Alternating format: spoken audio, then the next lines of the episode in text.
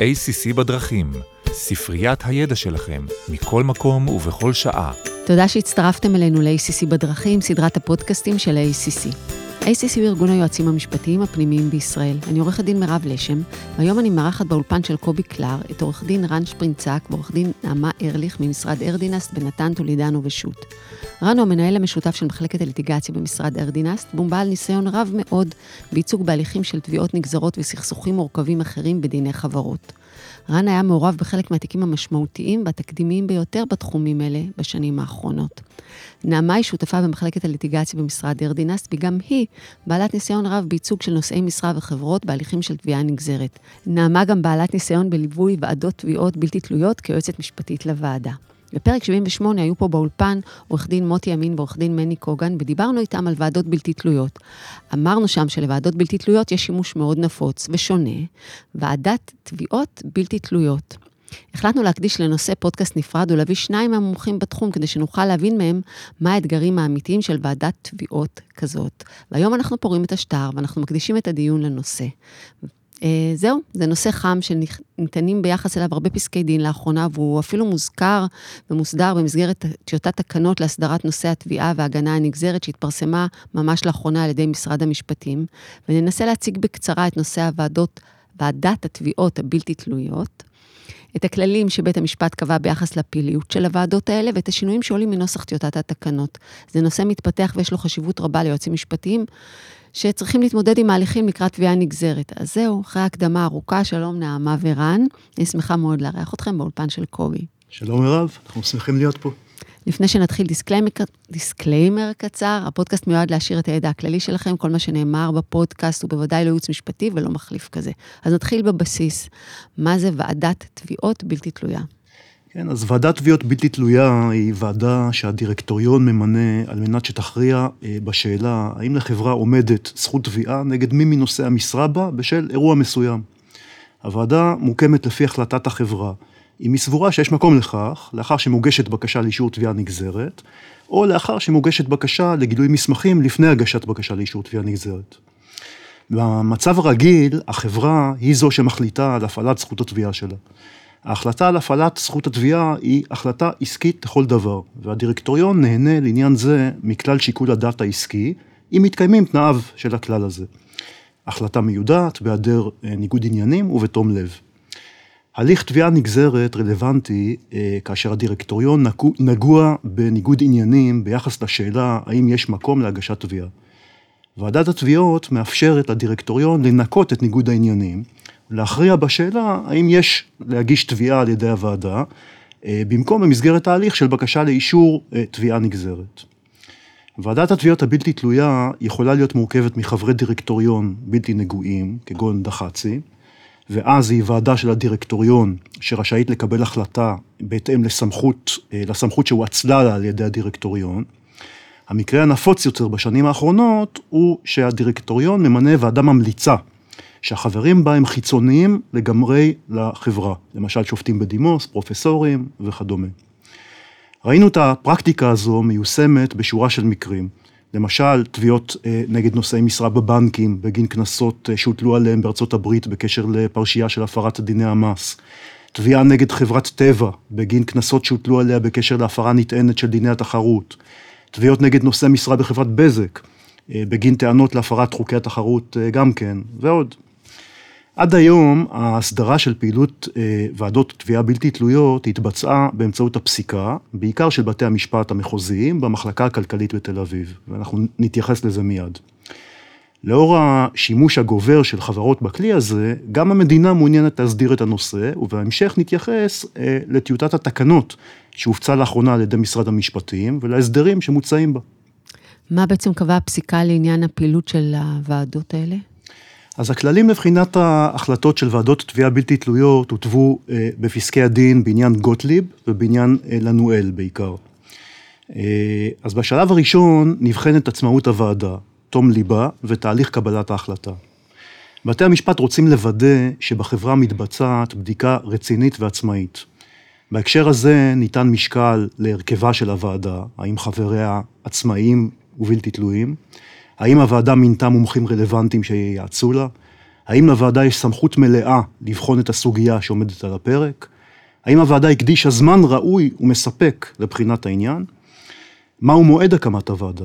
האם הוועדה הוקמה לפני הגשת הבקשה לאישור תביעה נגזרת או רק לאחריה? בשלב השני, בית המשפט בוחן את סבירות ההחלטה לגופה, טיב הממצאים, שיקול דעת הוועדה. כשבין שני השלבים יש יחס של מקבילית כוחות. ככל שבית המשפט מתרשם שההליך קבלת ההחלטה היה תקין, מיודע ולא נגוע בניגוד עניינים, הוא ייטב במידה, במידה פחותה לבחון את סבירות ההחלטה לגופה, וימנע מהתערבות בשיקול דעתה. אפשר לראות בפסיקה שתי מגמות שהתפתחו במקביל. קו אחד, אותו הובילו השופטים קבוב ורונן, כאשר כיהנו בבית המשפט הכלכלי בתל אביב, מעודד את הפעילות של ועדות בלתי תלויות, ונותן להמלצותיהן משקל משמעותי. לפי הקו הזה, ראוי להכיל על מסקנות ועדת תביעות בלתי תלויה, את כלל שיקול הדעת העסקי. בהתאם לכך, כאשר הליך קבלת ההחלטות של הוועדה תקין, מיודע ולא נגוע בניגוד עניינים, בית המשפט יתערב בהחלטה לגופה רק במקרים חריגים של חוסר סבירות קיצוני. במקביל, יש בפסיקה גם קו שונה, שמתייחס לפעילות של ועדות בלתי תלויות בצורה יותר חשדנית, ולא מכיל על ההמלצות שלהן את כלל שיקול הדעת העסקי, אלא בוחן את ההמלצות לגופן. למשל, לאחרונה ניתן פסק דין בעניין שפיר הנדסה, ובו בית המשפט ניתח באופן עצמאי את השאלה, האם באותו מקרה נושאי המשרה פעלו בניגוד עניינים, ורק לאחר מכן בחן את המלצות הוועדה על עניין זה. בית המשפט גם קבע באותו עניין, כי המלצות הוועדה אינן מחייבות את הדירקטוריון או את בית המשפט, אך יכולות לסייע לבית המשפט בגיבוש המסקנה, ביחס לסיכויי התביעה הנגזרת, וביחס לשאלה האם היא לטובת החברה. בסופו של דבר, בית המשפט קיבל בקשה לאישור תביעה נגזרת, את הבקשה, למרות שהוועדה המליצה לא להגיש תביעה.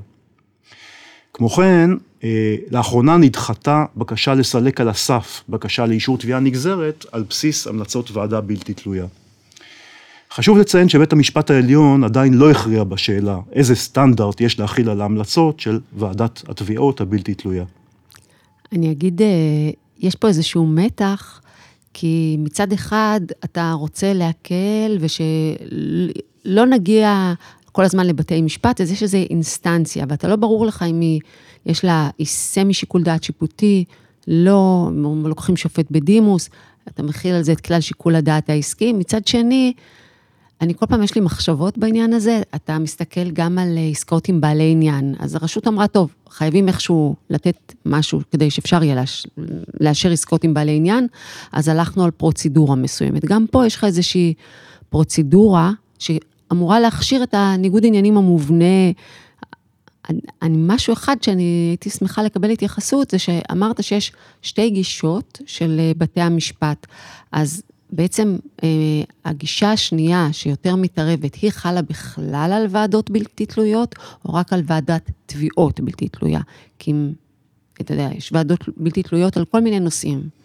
אז אני חושב שאפשר אה, אה, לדבר על שתי הגישות האלה ביחס לוועדות אה, אה, בלתי תלויות באופן כללי. אנחנו דיברנו פה על ועדת אה, תביעות, אבל הוועדות האלה מוקמות תמיד בהקשר שבו יש חשש לניגוד עניינים, ואז אה, אה, יש גישה שאומרת, אנחנו סומכים על הוועדה הבלתי תלויה, אה, שוב, הם מתקיימים כמובן התנאים שנקבעו בפסיקה, ובאמת רואים שהוועדה הזאת פעלה באופן עצמאי, ויש גישה שהיא יותר חשדנית, ואומרת, אפילו אם על פניו הוועדה נראית אה, עצמאית, השוק הישראלי הוא שוק קטן, יש תמיד חשש שגם מי שמתמנה ונראה עצמאי הוא לא באמת עצמאי, כי הוא ירצה אחר כך להתמנות עוד פעם, או כל מיני טיעונים מהסוג הזה, ואז הגישה היא יותר חשדנית. ויש מתח מתמיד בפסיקה בין שתי הגישות האלה, וכאמור, לפחות בהקשר של ועדות תביעה בלתי תלויות, המתח הזה לא, עוד לא זכה להתייחסות מקיפה, נגיד ככה, בפסיקה של בית המשפט העליון. בוודאות זה טוב לשוק הזה. זה, אם תהיה פסיקה, זה דווקא ודאות תעשה סדר. בדיוק כמו שהיה במבחן הרווח, לטוב ולרע, זה עושה לך סדר. נכון, אני מסכים לגמרי. מה, מה משקפות המגמות השונות האלה בפסיקה? אז כמו שרן קצת אמר עכשיו, המגמות האלה משקפות באמת את המתח הבסיסי שיש ביסוד הפעילות של ועדות תביעות בלתי תלויות. אז מצד אחד, בתי משפט מכירים בזה שהוועדות מאפשרות לחסוך בהתדיינות משפטית, במשאבים שיפוטיים, הם גם מתייחסים לכך בתי המשפט שיש היגיון בכך שבהיעדר ניגוד עניינים, כלומר שיש ועדת תביעות שהיא באמת עצמאית ובלתי תלויה, אז ראוי שהחברה תהיה זו שתכריע בשאלה אם להגיש תביעה ולא בית המשפט. מצד שני, יש טענה שלהקמת הוועדות האלה יש אפקט מצנן על תביעות נגזרות, ושחברות מקימות את הוועדות כדי למנוע הגשת תביעות נגד נושא משרה, ולא כדי לברר באמת את הטענות שמועלות כלפיהם. בהקשר הזה גם עלתה הטענה שהוועדות האלה הן לא באמת בלתי תלויות, בדיוק כמו שרן ציין קודם, השוק בישראל הוא יחסית קטן, ומי שמכהנים בוועדות האלה יש להם אינטרס להמשיך ולהתמנות לוועדות בלתי תלויות. כלומר, הטענה הזו שהוועדות הן לא באמת בלתי תלויות, מטילה ספק בכך שהקמת הוועדה באמת מנטרלת את ניגוד העניינים שיש לה דירקטוריון. והמתח הזה גם בא לידי ביטוי בטיוטת התקנות שהופצה לידי משרד המשפטים, בה יש ניסיון להסדיר את פעילות ועדות התביעות הבלתי תלויות, כך שיהיו באמת עצמאיות, ובאופן שלבית המשפט תהיה יכולת לפקח על העבודה שלהן. באמת, יש לי עוד פעם איזושהי מחשבה, כי אני אומרת, אפרופו אה, עסקאות עם בעלי עניין, חייבים היו לקבוע איזושהי פרוצדורה, כי זה במסגרת מהלך העסקים הרגיל. אבל, אה, וכך... ועדות בל... בלתי תלויות רגילות, כי זה במסגרת המהלך העסקים הרגיל. אבל ועדת תביעות בלתי תלויה, אתה... זה כמו אכיפה מנהלית, זה... זה משהו, זה כבר סמי פרדו כזה, זה חצי שיפוטי. מה פתאום שהחברה היא תקבע, ואז בית משפט אה, ילך צעד אחורה. יש פה איזשהו, זה לא דבר טריוויאלי. אני מבינה את הרצון, אבל זה לא דבר טריוויאלי. זה אולי לא דבר טריוויאלי, אבל צריך לזכור שבסופו של דבר, החברה היא זאת שצריכה לקבל את ההחלטות שנוגעות לחברה, ו- וכולם מכירים בזה. בית המשפט לא צריך לקבל החלטות במקום החברה או במקום הדירקטוריון של החברה. אז אומרים, ברגע שיש בדירקטוריון איזשהו ניגוד עניינים, אם יש דרך לנקות אותו, אז עדיף להשאיר את שיקול הדעת אצל החברה באמצעות אותה ועדה בלתי תלויה, שמנקה את ניגוד העניינים, אשר עכשיו להעביר בעצם את שיקול הדעת לבית המשפט. זה נכון, כי בסופו של דבר, אנחנו מדברים על תביעה נגזרת, וזה הזכות של החברה, אז אתה לא יכול לקחת לה את זה. נכון, החברה צריכה להחליט אם היא רוצה לתבוע או לא, בהתאם לטובתה, והיא צריכה לה, היא זו שצריכה להחליט, האם זה, זו טובתה להגיש את התביעה או לא. עכשיו נגיע לטיוטת התקנות, ולפני זה הייתי שמחה לשמוע את האינסייט של שניכם, לגבי ה... מה התקנות ניסו להסדיר, ואיזה כשלים או קשיים, אתגרים, הם רצו להתמודד איתם, אגב, כל הוועד, מהניסיון שלך, גם בוועדות תביעות בלתי תלויות שהיית בהם, מה, מה בעצם רצו להשיג פה? אז, אז התקנות בעצם בדיוק נועדו להתמודד עם המתח הזה, עם המתח שבו החברה או ועדה מטעם החברה, היא זו שדנה בשאלה, האם... יש עילת תביעה או לא, ולא בית המשפט עצמו. כי זה כמו שאמרת, הליך כשהוא כבר הופך להיות אה, מעין שיפוטי.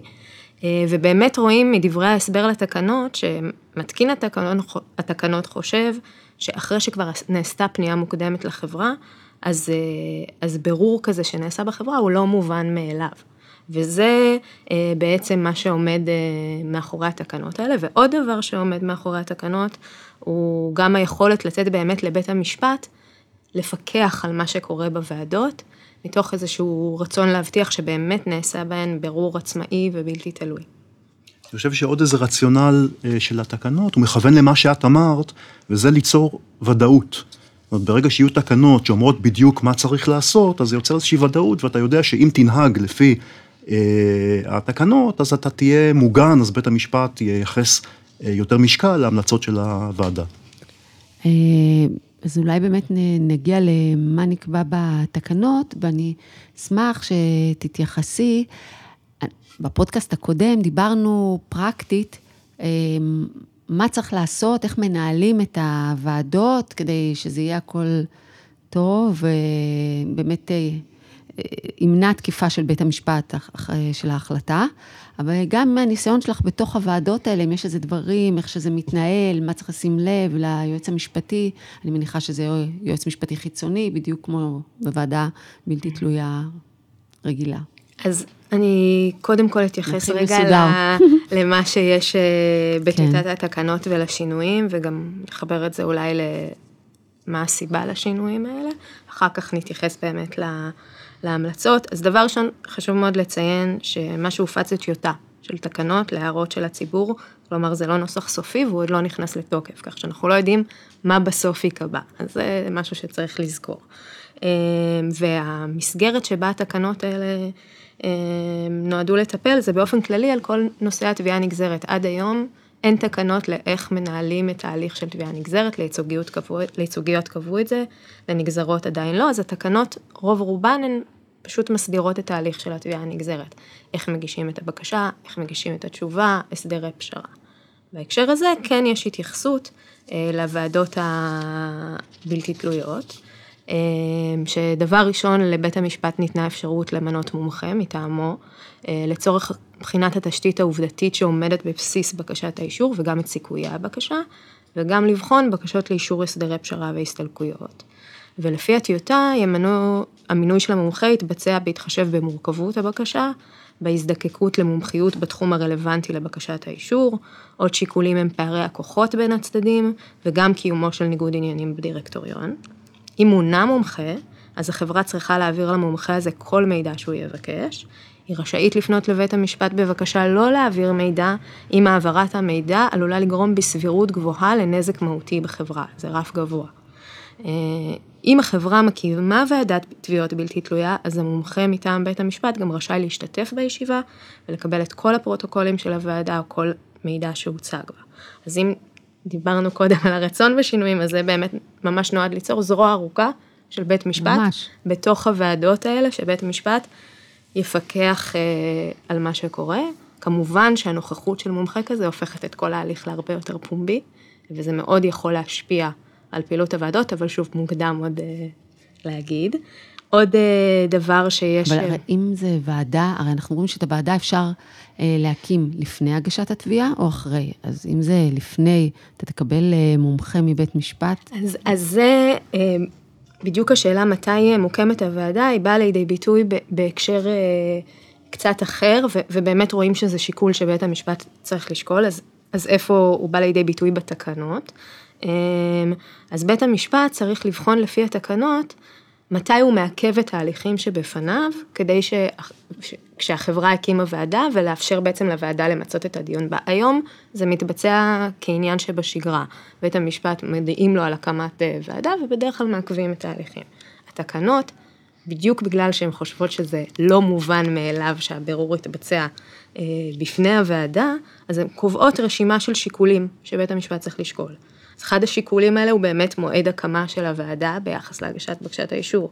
שיקולים נוספים הם עמדת התובע נגזר ביחס להקמת הוועדה, הרכב הוועדה והבטחת התלותה, היקף הסמכויות שמוקנה לוועדה והעצמאותה, לוח הזמנים לפעילות של הוועדה ולגיבוש עמדתה, שזה לא יהיה הרבה מאוד זמן, וגם היתרון שיהיה מעצם ברור עילת התביעה בוועדה, בהתחשב בכך שהיום אפשר למנות מומחה. רן בהתחלה התייחס לשיקולים שבוחנים אם הוועדה התקינה. זה אותם שיקולים, אבל בעצם בוחנים אותם כדי לראות אם ניתן לוועדה את המנדט הזה, וזה מראה שיש קצת שיפט במשקל שנותנים לוועדה. ועוד חידוש גם משמעותי הוא שדוח הוועדה אמור להיות מוגש לפי התקנות גם לבית המשפט. היום מגישים רק לדירקטוריון, יש פסיקה שכבר אומרת שצריך לגלות מסמכים שעמדו לפני הדירקטוריון גם למבקש, אבל זה גם שינוי. אני חושבת שזה... תמיד, אתה רואה, ב, בכל ה... אני רואה את זה כל הזמן בשוק, גם בתחומים אחרים, אבל ברגע שיש איזה משהו שמתפתח בלי רגולציה, אז יש... גם הדבר שמתפתח, לא משנה אם זה שוק של נכסים לא סחירים, או איגוח, או תעודות סל, הוא שואף להגיע למיינסטרים ולקבל את ההכרה, ואז ה... הרגולציה באה ונכנסת כדי להכשיר אותו. זה מין כוח כפול כזה. גם פה, ברגע שהתקנות האלה ייכנסו לתוקף, אז אתה מאוד מפרמל את הוועדת תביעות בלתי תלויה, אבל היא כבר מקבלת הכשר טוטלי, כבר מכוח תקנה בת פועל דחיקתי. אני לא רואה את בית משפט כל כך מתערב, וואנס עשו את כל ההליכים לפי ה... אבל כבר יש להם זרוע ארוכה בפנים, זה אחרת. זה כבר ממש... נכון, וצריך לראות אם הסדרים האלה באמת יומצו, כי הם, זה נכון שמצד אחד התקנות בעצם נותנות תוקף לכל מיני כללים שהתפתחו בפסיקה, אבל מצד שני הם מוסיפות דברים שאין להם זכר בפסיקה עד היום, ו, ונראה אם באמת זה מה שיתקבל בסופו של דבר, או שתהיה התנגדות של השוק שתתקבל. לא, לא רק איך שזה ייקבע, גם מה יאומץ יהיה בפסיקה בפועל, איך הם יפרשו את השיקולים. זה תמיד מטוטלת. נכון, כי זה אנחנו אגב רואים לפעמים, שלפי החוק או התקנות, בית המשפט יש לו שיקול דעת, ואפילו החוק אומר צריך למנות כעניין שבשגרה מומחה, אלא בהתקיים שיקולים לא למנות, ואז הפסיקה בפועל רואים שלא ממנה. למשל בתביעות ייצוגיות, מינוי בודק להסדרי פשרה. יש לפי החוק צריך למנות, ולעיתים די רחוקות ממנים היום בודק. אז היישום הוא מאוד חשוב גם כן. אז ספרנו לך, תמשיכי. לא, הגענו בעצם, אני חושבת, לשלב ההמלצות. אז מה אתם ממליצים? זה השלב שאני הכי אוהבת. אז קודם כל, חברה שמחליטה להקים ועדת תביעות בלתי תלויה, וזה בסופו של דבר החלטה של החברה, אז היא צריכה להביא בחשבון מספר שיקולים והמלצות שלנו, שיחזקו את מעמד הוועדה ואת ההמלצות שלה. עכשיו, קודם כל, שיקול אחד שצריך להביא בחשבון, זה שמצד אחד אומנם הבירור בפני הוועדה הוא פחות פומבי, וזה אולי מבחינת החברה זה יתרון.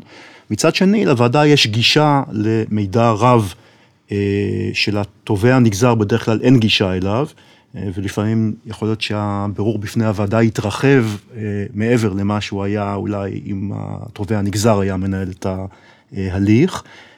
כמו שציינו, אם התקנות יומצו, אז יכול להיות שהדבר הזה קצת ישתנה. עכשיו, כדאי למנות את הוועדה במועד כמה שיותר מוקדם, אנחנו רואים בפסיקה שהיא מייחסת, בתי המשפט מייחסים יותר משקל להמלצות, וגם לכנות של החברה במינוי הוועדה, אם היא ממונה, ממונה בשלב שהוא מוקדם. אם ההקמה של הוועדה מתבצעת אחרי שכבר קיים הליך משפטי, אז כדאי מאוד שהחברה תבקש אישור לכך מבית המשפט. חשוב מאוד להקפיד על העצמאות של הוועדה, מינוי חברים בלתי תלויים, אנחנו רואים שבמרבית המקרים יושב ראש הוועדה זה שופט או שופטת בדימוס, זה כמובן מוסיף למשקל של ההמלצות של הוועדה, צריך לעזר ביועצים משפטיים חיצוניים לוועדה שלא קשורים לחברה, ומומחים חיצוניים אחרים בלתי תלויים ככל שהם דרושים, היקף הסמכויות של הוועדה צריך להיות רחב, אסור, לא נכון שהחברה תגביל את הסמכויות של הוועדה, לזמן עדים, לבצע חקירה וכדומה. צריך להקפיד על שקיפות ותיעוד של פעולות הוועדה. וגם אם לא, עוד לא ברור אם טיוטת התקנות תאומץ כלשונה, ברור שככל שהוועדה תהיה עצמאית יותר ובלתי תלויה, כך היא נתן משקל רב יותר להמלצות שלה במסגרת ההליך המשפטי. תודה רבה לשניכם. נראה, עוד איך זה יתפתח, אנחנו בציפייה להתפתחויות הנוספות. כן, זה ממש בתהליכי התפתחות הנושא הזה, שעוד לא הסתיימו. יש למה לצפות. יש למה לצפות. תודה רבה. תודה רבה.